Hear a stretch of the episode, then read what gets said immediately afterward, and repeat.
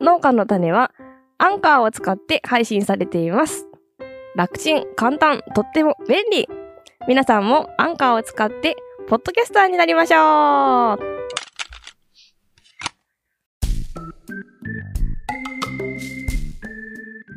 世界一美味しい食べ物って何ですか世界一美味しい食べ物これは絶対もうね、人によって違うとしか言いようがないんですけど 何ですか世界一うまい食べ物は前ねテレビで見たよあのね甘さとはかいえうまみとか酸味とかのバランスがめっちゃ取れてて、あのうん。円形グラフにしたらちょうどまん丸になっちゃうみたいなうんうん。何その名は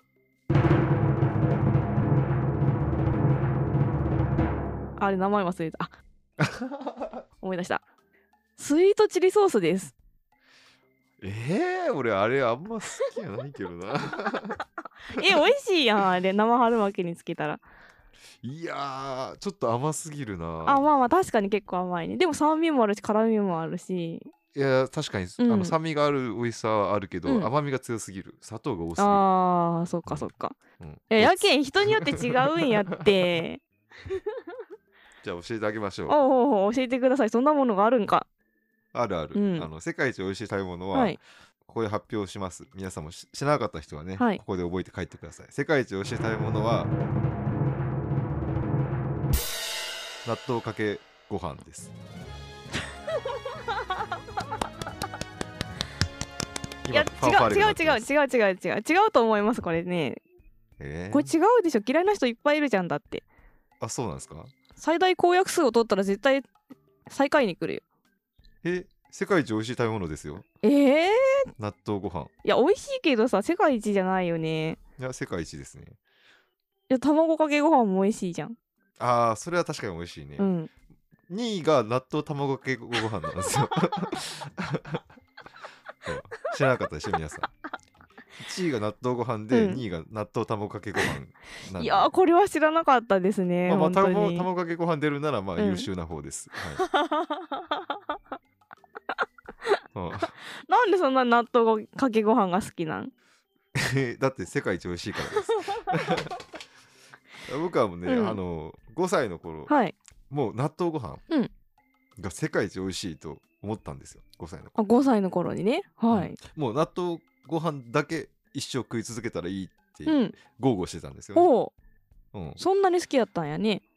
実際栄養学的にもうん納豆ご飯食いおけばいいみたい本当かい な、うんうんうん なんか完全栄養食って聞いてえー、ごめん嘘かもしれない、これはうん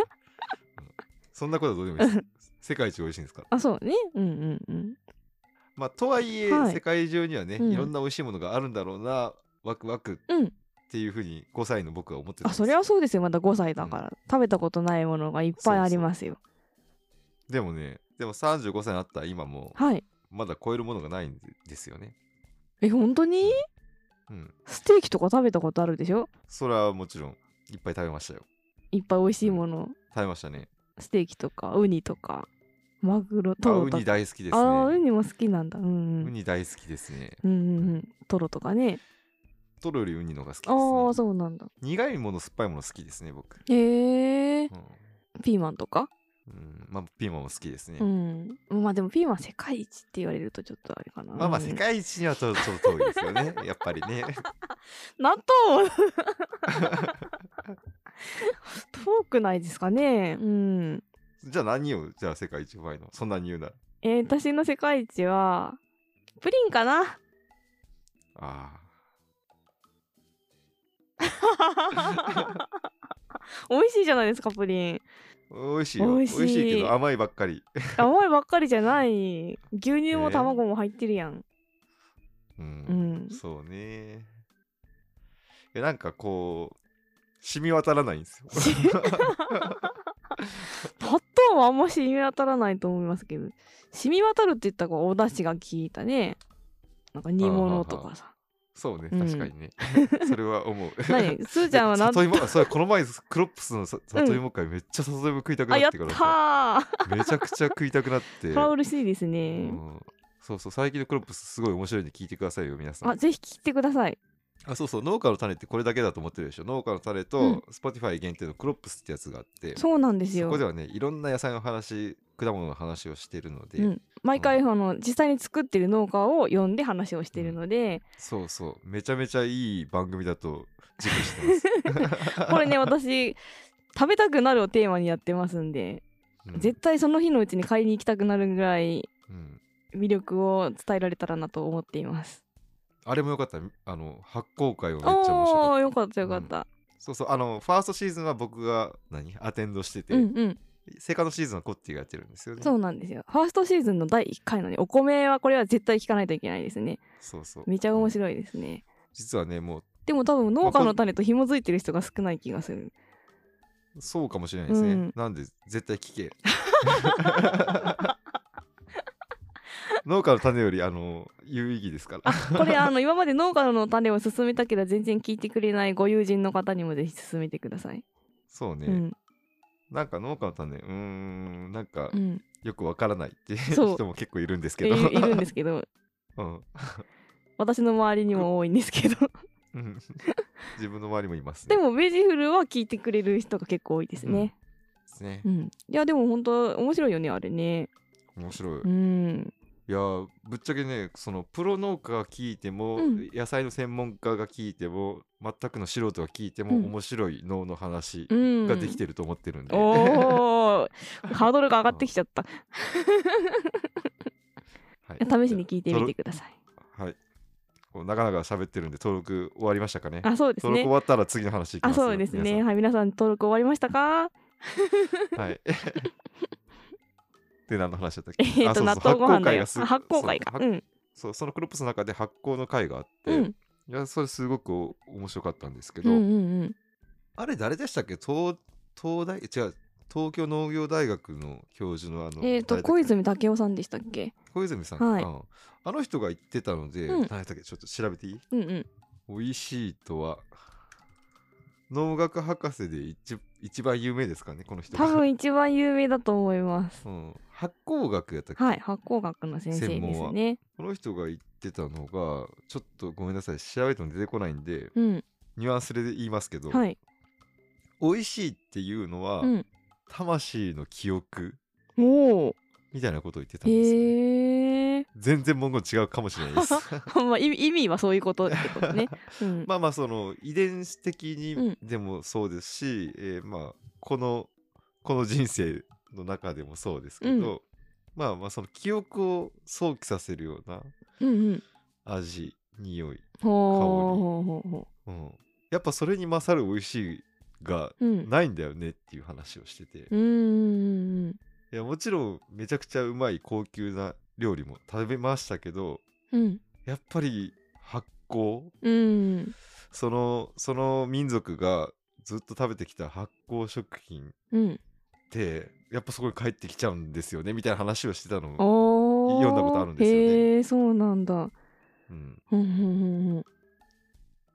ふんね納豆でしょ、帰ってきちゃったんですね うーんいやももちろんそうですよあの 正直納豆ご飯と、まあ、黒毛和牛英語のステーキがあったらうんどっちかしか食えないって言われたらまあステーキ食いますようんうんうん当然、ステーキ食いますけど、 うん結局人生トータルで見てどっちが美味しかったって聞かれたら多分納豆ご飯って言うだろうなと、ほうほうほううん胃袋のね魂のうん記憶なんでしょうねうん、うんあんまピンとこん5歳の時ねごめんピンとこん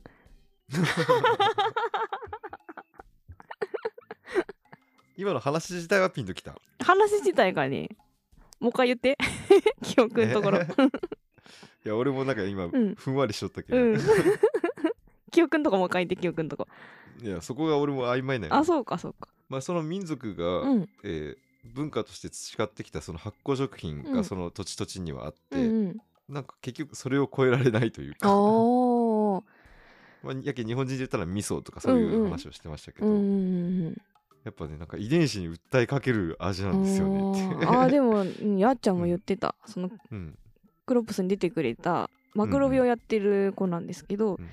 まあその土地土地に微生物がいるんですよね。うんで発酵にもその土地の微生物が関わってるからうんやっぱり生まれたふるさとの菌で作られた食品っうんていうのは体に馴染みやすいんだってうんうんまあなんかそれはわかるよねだって日和見菌っていうかそうそうそうまあ空中をふわふわしてるような菌を食べてるわけだからうんうんまあ言うなれば空気を食ってるみたいなもんじゃないうんうんうんそう考えると納得というか納豆納豆食ううんうん で麹カビがね、えー日本の国金らしくってそう面白かったね、うん国の金なんだって。知らなかった うん国の金があるんですよ知らなかった、う んそんなん誰が決めたんやろうかと思いましたけどね絶対 微まあ生で物も学者、間違いなうくん工事でしょ、 いやーそうなんですよね金ももっとねいろいろ勉強したいなと思って、うん、うーんそうですね、なんなら岐阜県に行ってゆうちゃんのとこで修行したいなと思ったけうど、ん、うんうんうんう ん大貧の修行をしたいですねでも地元の地元というか自分が、えー生まれ育ったところのうん麹菌うんを使ってみたいし、天然うの、んうん使ってみたいし納豆菌もね、うんその土地土地の納豆菌を使っうんて納豆を作ってみたいなってあ思あいまやっし、たね、てみたいですね、うんうん、で調べてみたら、んわら稲わらまあ稲わらで作るのが一番美味しそうじゃないですうんか、うん美味しそう 美味しそうやし、地元のね納豆菌って、納豆菌ってその納豆普通そこら辺にいっぱいいるんうでんすよ、うんうろうろしてます、うんうんやけん地元の稲わらから納豆を作ってみたいよね、そうそう作ってうみたい、ん、市販のはねもう全部培養されたやつを増やしてるうんだけなんで、まあそれももともとはどっかの 菌なんでうしんょうけそど、うそうそうですねうんあと稲わら以外でもできるんですよね知らんやったけど、えー、そうなんだだけどいろんなハーブで納豆を作ったり、うんへー簡単にできるらしくて、えー、やってみたいねそうそううんいろんなハーブうで、ん、レモングラス納豆とか作ってみたくない めっちゃやってみたいねレモン香る納豆が食べられるのかな、ね えいやー絶対美味しいよ、へー美味しいかわからん面白そう美味しいかわからんけどうん面白い、うんへえ今年は大豆植えます植えましょ う納豆菌もすごいいっぱい種類があるらしいですね、うへえ、ん、でミャンマーとか納豆の種類がめっちゃいっぱいあるんだって、あミャンマー納豆あるっていうう、ねん、なんか調理用の納豆とかうんなんかこの料理はこの納豆みたいなのがあるという話を聞いたことがあるのででミャン納ミ豆も大事だったっけャンマーの人にね言ったらね「え日本納豆1種類しかないの遅れてる」みたいなそんな感じらしいです よ。そうなんや、うん俺ミャンマーに行きます あでも大豆は大豆かうんうんうん、で緑豆納豆とか作れるのかいやいや何でも、うん意外とねやっぱり昔から壊れたもんってうん意外と簡単にできちゃうんなですよね、うんなんかしら作り方喋るとすごく簡単で納豆なんかあったかいところに置いときゃいいんですよね稲わら包ん で。うんそうそうそう、もう一日でできますよ早っさすが高温多湿 の国納豆天国結構あの韓国とか、うん韓国とか空港降り立った瞬間キムチの匂いするじゃないですかえー、それ本当えめっちゃするよ、えー、本当そうなんや。それもうどこの国行ってもそれない、えー、国降り立った瞬う間、ん、中国行ったら酢豚の匂いがする酢豚じゃなくなるけど でもでもまあまあ中華料理っぽいうん味はするうよんね、うんうん。うんそその土地土地うのん発酵食品の匂いうがする、んうんうんうんあの日本の空港降り立ったら外国人は、醤油くせえって思うらしいですよまあまあでもそうですね醤油 もふわふわしてる菌から作られてるので、ううんん、醤油の匂いがしてもしか仕方ない、まあね、うんどの飲食店も醤油味噌はあるでしょううし、ん、あるでしょうしにおね、匂ってもおかしくないでうすんけど、うん、なんで今年は納豆を作りましょう作りましょあれ大豆って何でもいいとう何でもいいんじゃないでも納豆の大豆ってみんなちっちゃいですよね、あそう小ぶりじゃない結構あれちっちゃく納豆んじゃないとえちっちゃく納あんな豆にちっちゃく納豆と納豆納豆だけに これは博多弁ジョークですねそうか博多弁か、うんそうそう納豆ちょっと納豆用の品種植えましょうじゃあ納豆用品種とかあるったい多分だってちっちゃいもん福豊かあんなちっちゃくならんでしょう多分納豆品種大豆大豆の種類多いですからね本当やな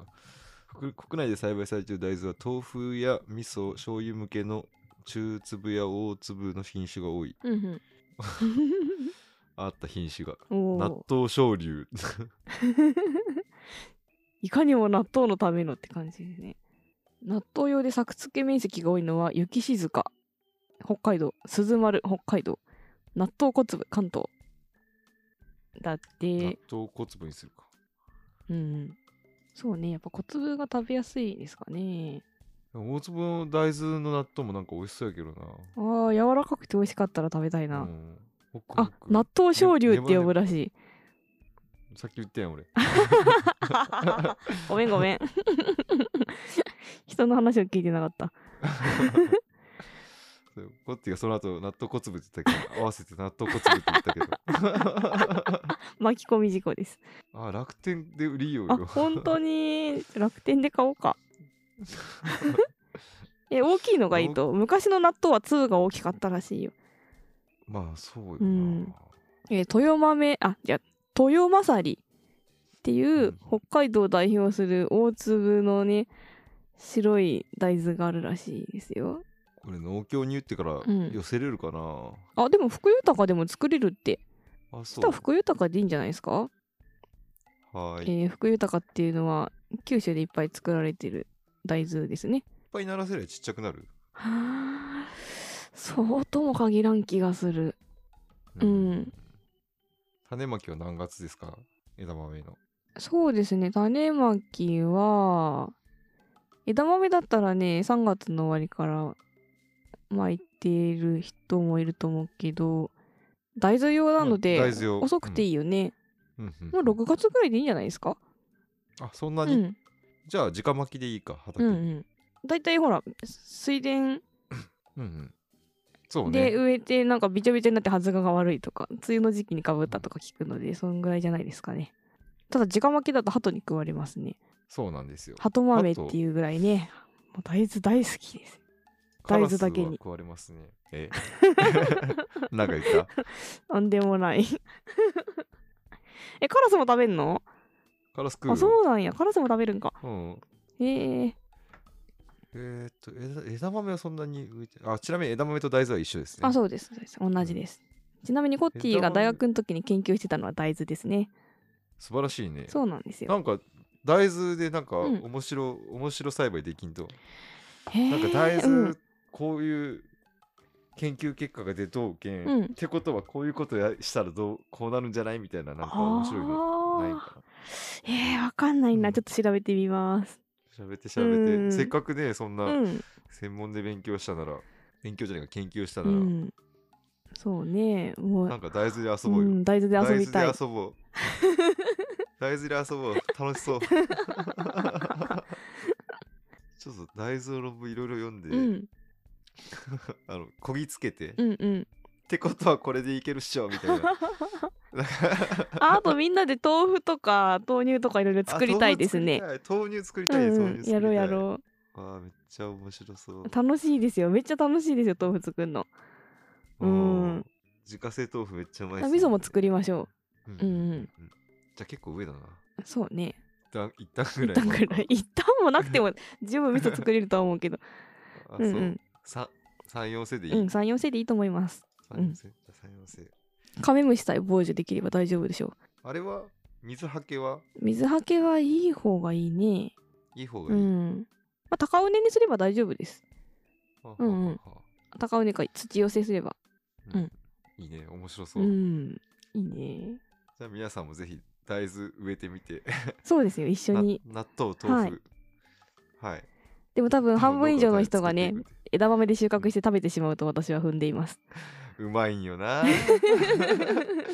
そう自分で作った枝豆めっちゃうまあいあんすよ最高ですね取り立ての枝豆ねこれもクロップスで喋ってるんでぜひ聞いてください。 はいじゃあそんな感じではーいバイバーイ。じゃん